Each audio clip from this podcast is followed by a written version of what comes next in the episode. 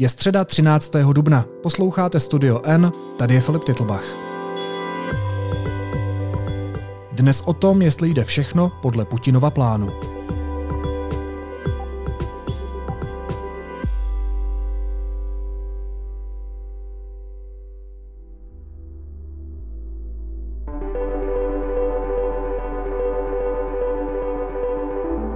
Vladimir Putin poslal západu jasný vzkaz. Speciální vojenská operace, jak nazývá krvavou válku, kterou rozpoutal na Ukrajině, prý bude pokračovat do té doby, než ruská armáda dosáhne vytyčených cílů.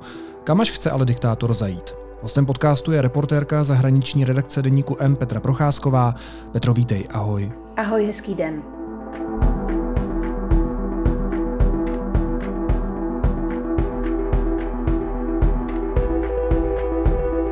Тот блиц-крик, на который рассчитывали наши недоброжелатели, он, конечно, не состоялся. Это очевидно, э, наша финансовая система, промышленность работают ритмично.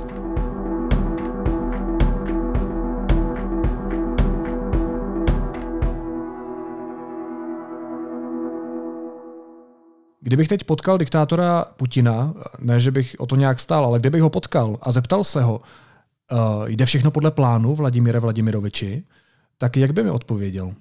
Vidíš, já bych o to docela stála. Uh, možná bych se ho zeptala na to samé, co ty. Měla bych v zásobě ještě asi 40 dalších otázek.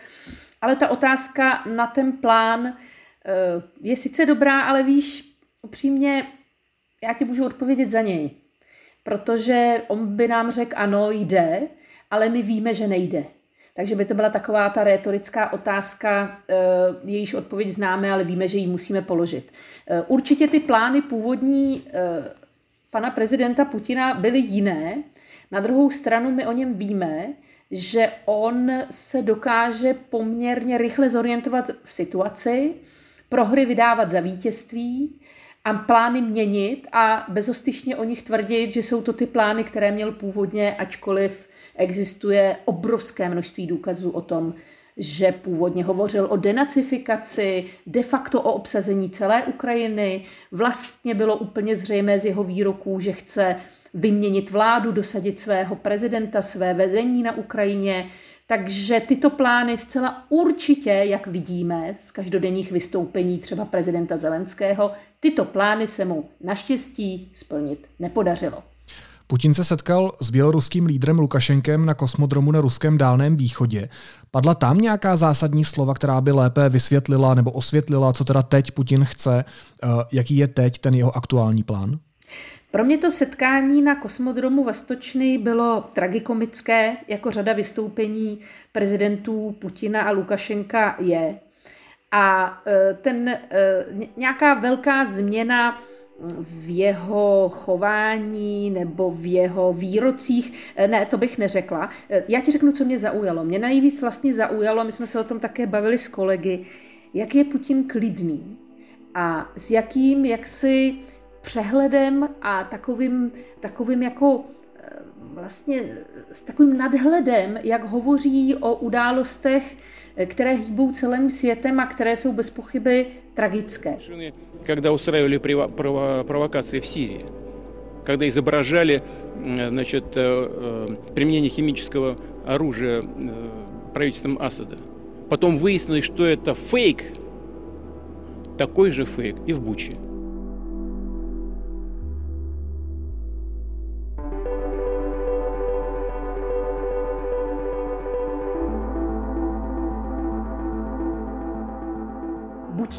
Dokonalý herec, možná lepší než Zelenský, a e, nebo nemá všechny informace. Jinak si to nedokážu vysvětlit, protože on se choval, vyznamenával tam kosmonauty, vyprávěl o tom, jak Rusko poletí na měsíc v rámci vlastního programu kosmického, e, jak e, veme do vesmíru běloruského kosmonauta příští rok. Prostě to vypadalo, jako kdyby žádná válka nebyla.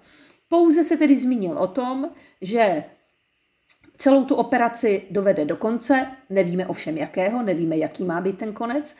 A další důležitá věc, která tam padla, bylo, že e, celý ten strašný masakr v Buči, o kterém my už máme spousty informací a už zhruba víme, jak se to stalo. Měli jsme tam svého reportéra, svého fotografa. Eh, zkrátka není příliš mnoho pochyb o tom, eh, že se toho zločinu dopustili ruští vojáci. Tak pan prezident Putin dostal jakousi složku od svého kolegy a přítele Lukašenka, tu si zběžně přečetl a konstatoval, že se to všechno vymyslelo, že je to operace britských tajných služeb a že zkrátka jde o fake. Takže to bylo pro mě sdělení, že jakákoliv reflexe Putina té situace, která panuje na Ukrajině, je mimo. Ale zazněla tam jedna strašně zajímavá věc a ta mě zarazila, to je pravda, teď si vzpomínám vlastně, co mě na tom zarazilo. A to bylo, že on použil slovo tragédie. Poprvé v souvislosti s Ukrajinou a s tou situací, která tam teď je. Použil slovo tragédie, ale hned se vymluvil tím, že zkrátka nebylo, nebyla jiná možnost, než sáhnout k tomu silovému řešení. Protože, jak mu řekl Lukašenko, který zcela zjevně ví úplně všechno a je hlavním dnes informátorem e, ruského prezidentského ucha, e, tak pokud by Rusko nezaútočilo na Ukrajinu, tak do čtyř dnů by Ukrajina zaútočilo na Rusko a Bělorusko. Takže z hlediska Putina jde o válku spravedlivou a obranou.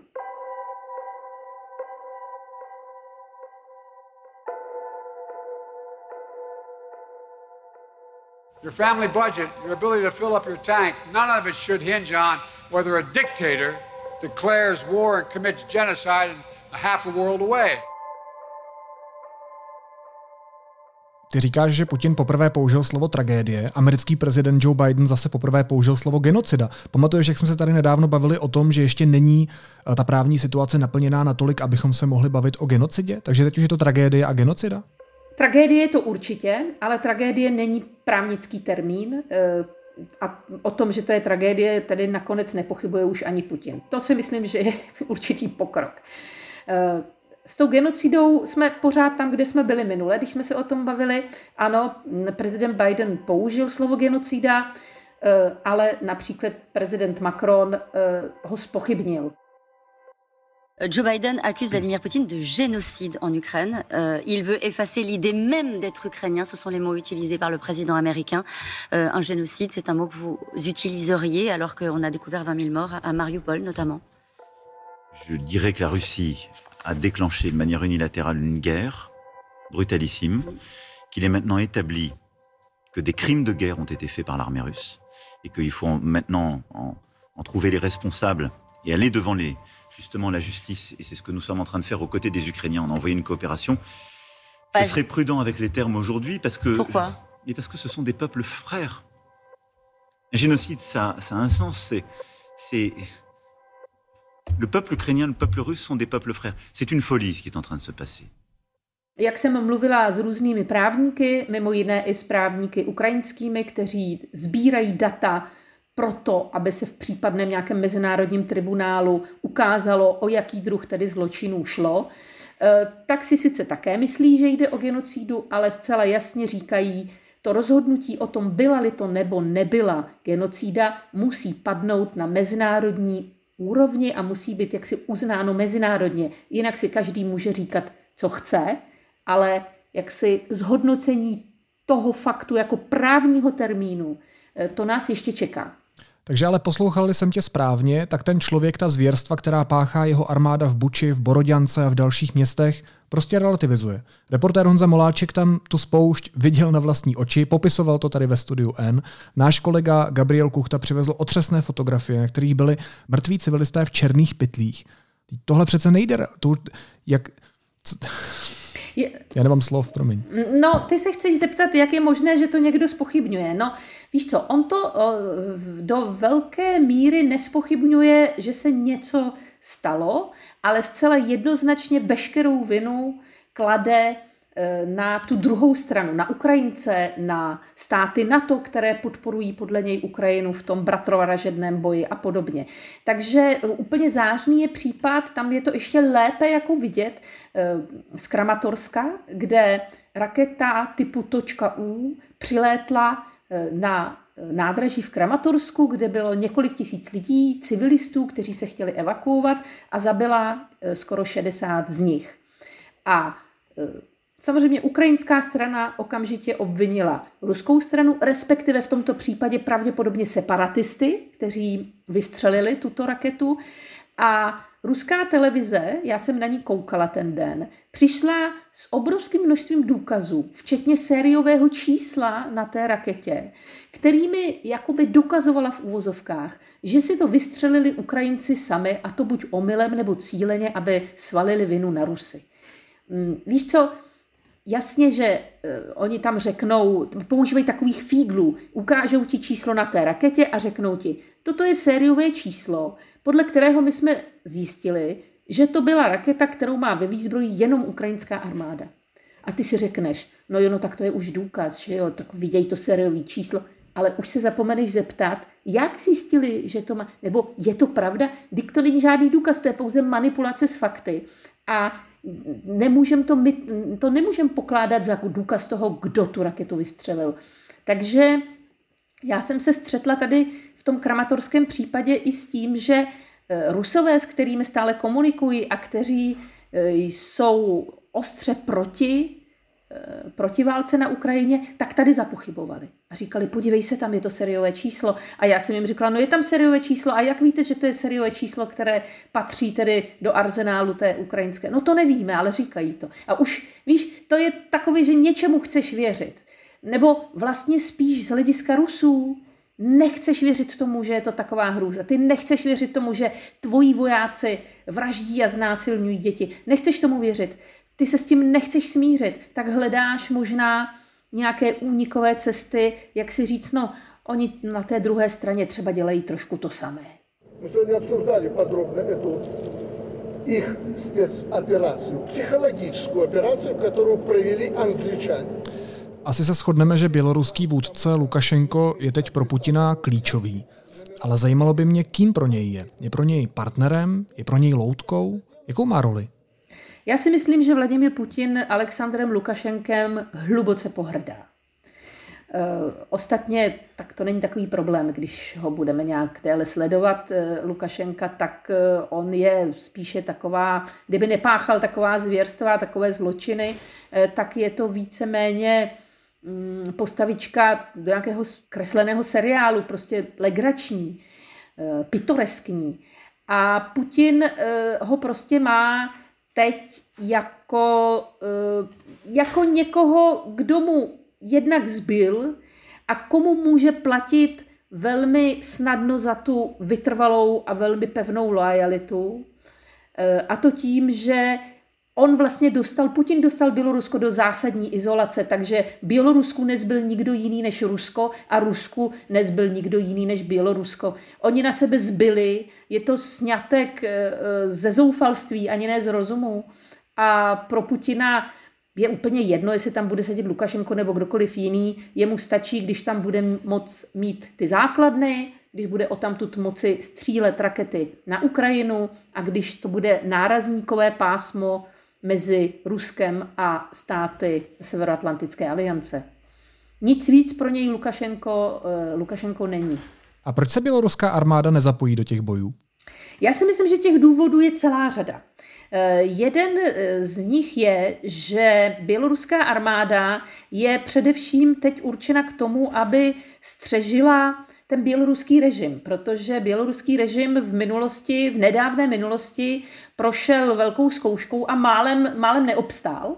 Málem se zhroutil. Lukašenko už pobíhal po Minsku se samopalem a v neprůstřelné vestě. Eh, takže měl zřejmě na mále a uvědomoval si, že situace je vážná.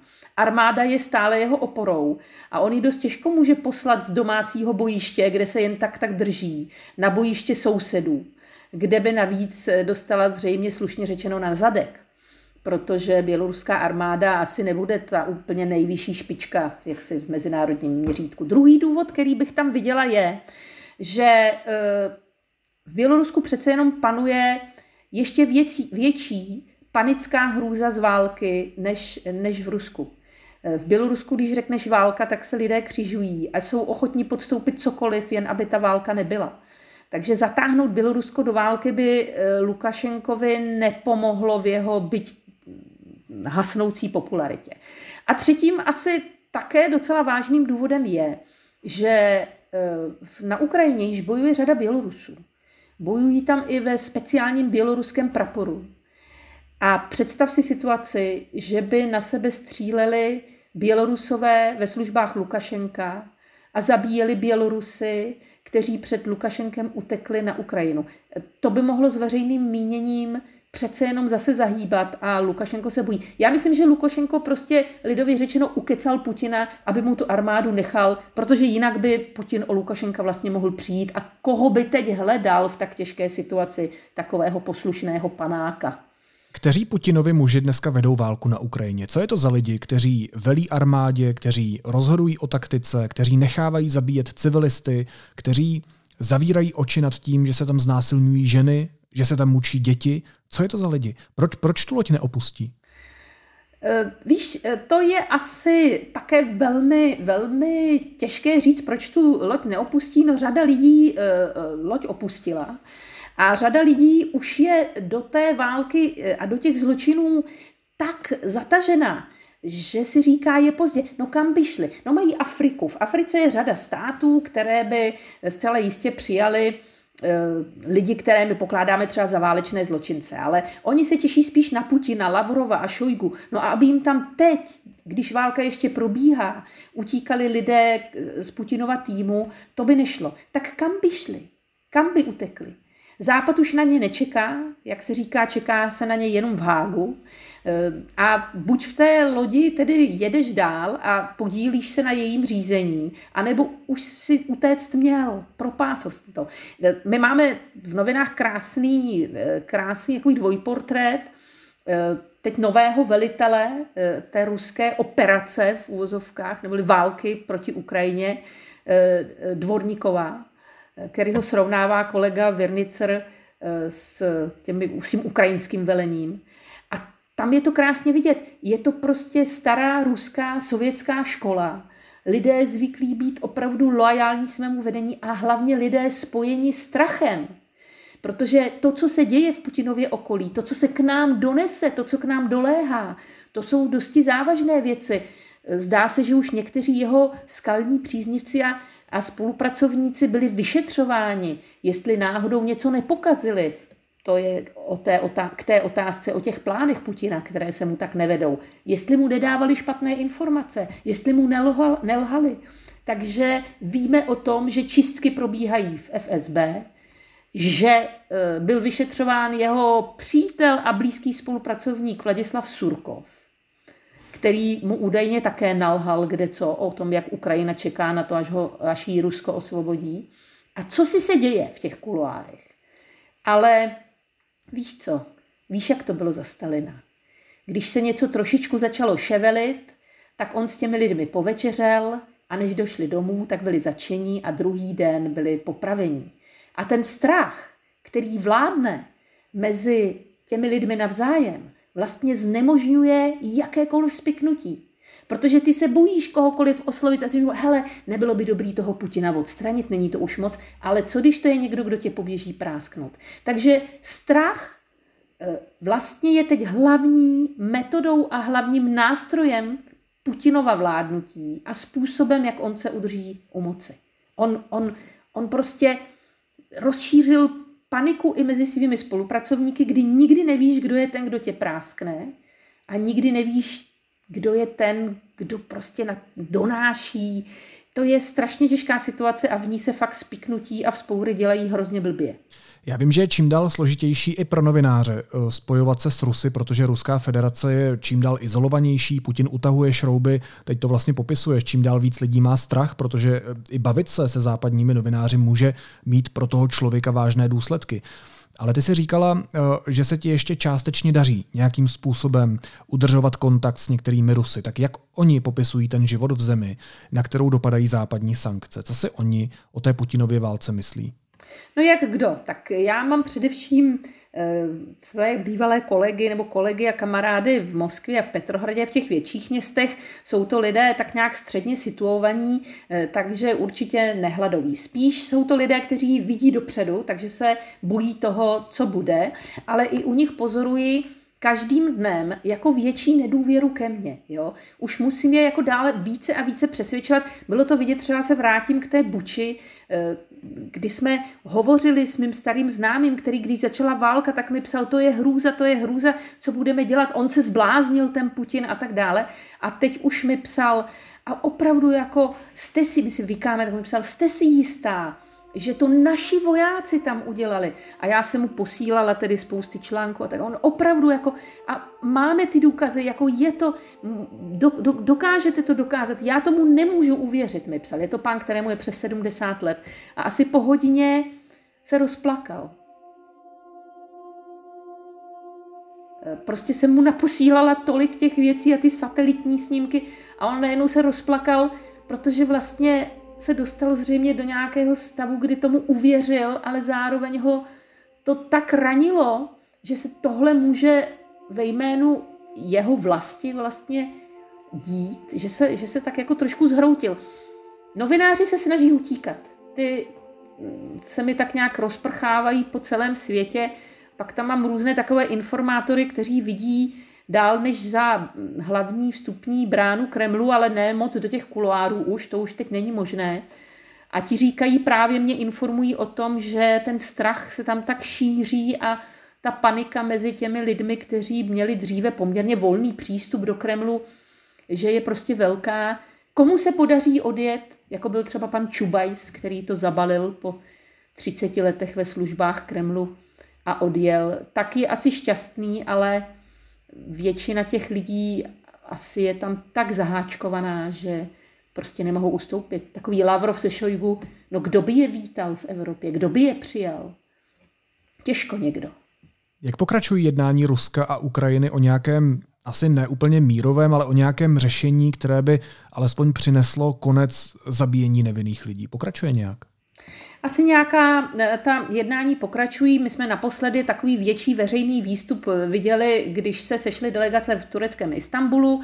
Eh, turecký prezident se zjevně nadále snaží o to, aby Turecko bylo tou platformou, kde, se, kde bude dojednán mír a pak to bude v těch učebnicích dějepisu jako velký předěl, ale myslím si, že úspěchy jsou mizivé.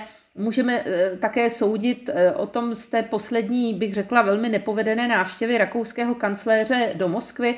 Byl to jeden z mála evropských státníků, vlastně jediný státník za dlouhou dobu, eh, který tedy do Moskvy vyjel a ta jeho tvář, já nevím, jestli jsi to viděla, ale když on potom informoval novináře o schůzce s Putinem, tak já jsem viděla v jeho tváři, teď abych našla to správné slovo, znechucení. Ich habe generell keinen optimistischen Eindruck, den ich Ihnen mitbringen kann von diesem Gespräch mit Präsident Putin. Já jsem viděla v jeho tváři znechucení. Já nevím, co čekal. Ale možná si říkal, že když bude vyprávět, on byl předtím v sobotu, on byl, on byl v Kijevě, tam se sešel s prezidentem Zelenským, viděl Buči, všechny ty hrůzy, možná ukazoval i na mobilu Putinovi nějaké fotografie, i když Putin se mobilu bojí, takže mu ho pravděpodobně předtím sebrali, on má pocit, že je monitorován, jakmile se k něčemu takovému přiblíží, k nějakému zařízení. Ale třeba mu nějaká, nějak, ně, něco ukázal. Ale Putin ho zkrátka poslal domů naprosto neomaleně s nepořízenou a řekl mu, že si bude konat dál, jak bude chtít. A celkem ta návštěva byla vlastně ostudná. Takže mm, víš, zdá se, že dokud teď nedojde k nějakému zvratu na frontě, která nám trošku zamrzla, tak nemůžeme očekávat žádnou byť dílčí dohodu o příměří. Teď obě strany doufají, mají takovou ambici dosáhnout nějakého úspěchu a ten úspěch potom zakolíkovat tou dohodou o příměří. Ale teď v tuhle chvíli obávám se, že, že se střílet a bombardovat bude dál. Takže moje následující otázka, kterou jsem chtěl položit, jestli se setká někdy Putin se Zelenským, je úplně mimo v tuhle chvíli. Má, má na to Putin vůbec odvahu? Já si myslím, že ta šance na setkání eh, je každým dnem menší a menší. Že pakliže ještě před několika týdny Zelenský vyslovně usiloval o setkání s Putinem, tak dneska je Zelenský úplně jiná persona, eh, která eh, si dovoluje dokonce kritizovat německého prezidenta a být velmi ostrá v těch mezinárodních eh, výstupech. A že i pro něj by to možná už bylo trochu problematické. Ano, on by se mohl s Putinem setkat jak jako dva tedy generálové na poli boje, dva nepřátelé, kteří jdou dohadovat nějaké příměří. Ale mm, Putin je dnes velmi blízko tomu, aby byl opravdu oficiálně uznán válečným zločincem, i když, jak říkám, musí být tribunál, musí být nějaká platforma, eh, která toto označení, stejně jako tu genocidu, eh, Putinovi přisoudí. A myslím si, že Zelenský dnes by už jednal s Putinem pouze o technikálích. Eh, nikoliv o uh, uspořádání světa, tak jak ho vidí Kreml, jak to říkají s nadšením poté, co prohráli bitvu o Kiev, tak uh, tvrdí, že byla tím vlastně ukončena ta monopolárnost světa a že nyní vstupují na světovou arénu další velmoce, jako je právě Rusko a jmenují i třeba Indii a tak dále. Tak ta rétorika je úplně jinde, než je realita. A já vůbec nevím, jestli s takovým člověkem jako má cenu o něčem jednat, kromě o, to, o tom, že ať zastaví palbu, ale všechno ostatní si myslím, že si musíme počkat na nějakého nového ruského vůdce. Já když jsem se ptal na to, jestli na to má Putin odvahu, tak jsem se ptal i proto, že vím, že Putin se vlastně dost bojí. Několikrát jsme to opakovali i tady v podcastu. Minimálně o sebe se dost bojí. Má kolem sebe armádu asi 13 lékařů, byl izolovaný v komnatách Kremlu kvůli covidu, sedí za nevím kolika metrovým stolem, ať už kvůli covidu nebo kvůli tomu, aby ho nikdo neotrávil, že jo, spekuluje se o, o různých důvodech. Bojí se mobilů, bojí se počítačů, jak si říkala. A pak jsem se taky dočetl v jednom z tvých textů v deníku N to mě hodně pobavilo, že se koupe v mladém paroží altajských jelenů, které má mít zázračné účinky na omlazování kůže a prý ho k tomu přivedl právě ministr obrany Sergej Šojgu, o kterém jsme se taky bavili. Tak uh, a ta moje otázka zní jinak. Z čeho, z čeho ten Putinův strach pramení? Já si myslím, že Putin se vlastně nejvíc bojí, a teď to bude znít zvláštně, ale já si myslím, že stáří. Že se bojí smrti. Eh, bojí se eh, toho, že zmizí z tohoto světa, ve kterém si přisoudil a zkoušel hrát tak hlavní roli, eh, až ji nezvlád. A to je jeho, ta, ta, ta panická hrůza. Jemu je celkem jedno, kolik mu padne vojáků na Ukrajině.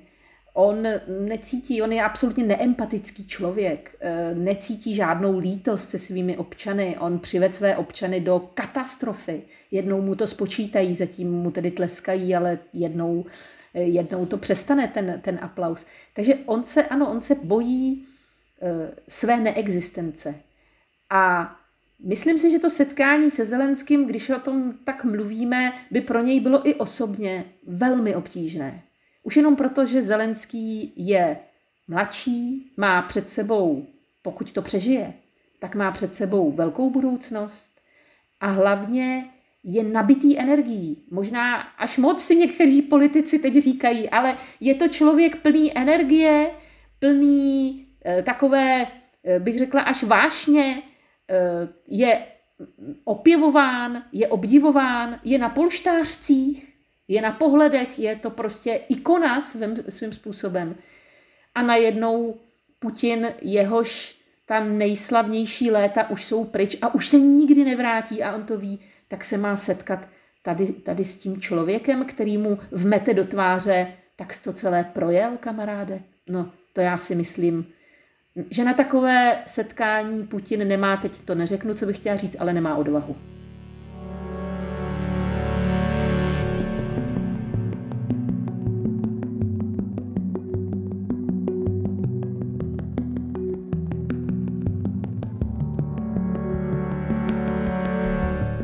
Se říkala, že má Putin strach ze smrti, tak uh, vím, že ruští investigativní novináři se i pokusili analyzovat Putinův zdravotní stav.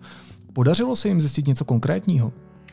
Podařilo se jim zjistit právě pouze to, že má strach, protože to, že se obklopíš lékaři, eh, specialisty třeba na rakovinu štítné žlázy, může znamenat, že máš potíže se štítnou žlázou, ale také to může znamenat, že žádné potíže nemáš, ale že preventivně se obklopil tímto týmem, aby to odhalili, pokud by něco hrozilo, nějaká nemoc, aby to odhalili včas. Ostatně já si myslím, že to je popisováno i v odborné literatuře strach z rakoviny.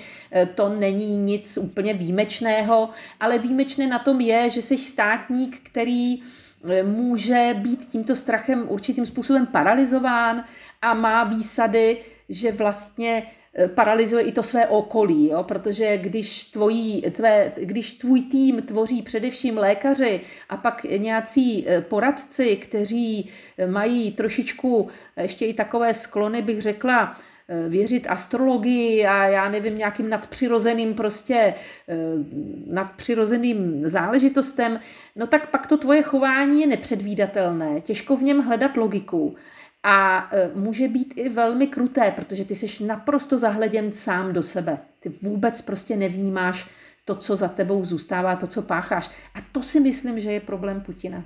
To si myslím, že je vlastně problém celé té války. A je smutné, že žijeme v době, kdy eh, jeden člověk za spolupráce tedy ostatních eh, lidí, které má ve svém týmu, dokáže takto prostě hýbat dějinami. To je, vel, to je pro mě největší překvapení války na Ukrajině. A z toho bude pramenit moje poslední otázka. Zeptám se možná úplně napřímo, kdy se toho člověka svět zbaví?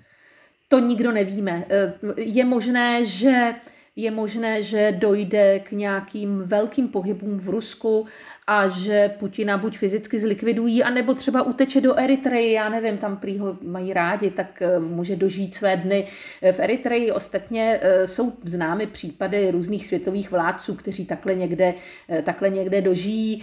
Nevím, no, možná, že to celkem asi je, jak se říká, fišácký kriminál v úzovkách. Ale je také možná podle mě horší věc, Eh, a to ta, že bude uzavřena nějaká dohoda, že se ty obě armády, jak ukrajinská, tak ruská, hodně vyčerpají, budou potřebovat čas. Ty oběti budou prostě neúnosné a cíle, které si obě strany vytyčily, nesplnitelné a pak dojde k uzavření nějaké takové dočasné mírové dohody. A v tom případě se obávám, že by Putin mohl ustát ještě na nějakou dobu eh, svou, eh, svou výsadní pozici a to by pro Rusko ani pro zbytek světa nebylo dobré. Ale tato, tato verze vývoje událostí je vlastně skoro nejpravděpodobnější v tuto chvíli. Říká reportérka deníku N Petra Procházková. Petro, moc ti děkuju a příště už se uslyšíme z Ukrajiny. Měj se hezky. Ahoj. Těším se. Měj se hezky. Ahoj. A teď už jsou na řadě zprávy, které by vás dneska neměly minout. Americký prezident Joe Biden použil v souvislosti s ruskou invazí na Ukrajině termín genocida. Informovali o tom světové agentury, podle nichž šéf Bílého domu tento pojem použil k popisu situace ve východoevropské zemi poprvé. Vláda počítá v souvislosti s příchodem uprchlíků z Ukrajiny se třemi scénáři. Podle toho nejnáročnějšího by do Česka mohl dorazit až 1 milion uprchlíků. Pomoc podle kabinetu vyjde na nejméně 54 miliard korun. Ruská vojska podle Kijeva pokračují v ostřelování Charkova a bombardování Mariupolu a ničí raketami a bombami civilní infrastrukturu v charkovské a záporožské oblasti. V Donbasu ukrajinští vojáci během uplynulých 24 hodin odrazili šest útoků. Ukrajina tvrdí, že ruská armáda používá mobilní krematoria na pálení zabitých civilistů i vlastních vojáků, aby tak skryla své reálné ztráty jednotek. Toto tvrzení ale zatím nelze nezávisle ověřit a od začátku války na Ukrajině zemřelo nejméně 191 dětí a dalších 349 bylo zraněno. Informuje o tom úřad generálního prokurátora s tím, že počet obětí bude pravděpodobně mnohem vyšší.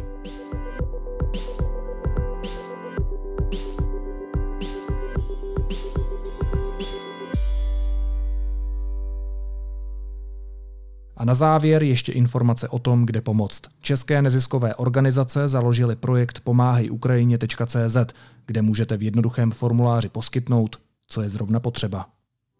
Naslyšenou zítra.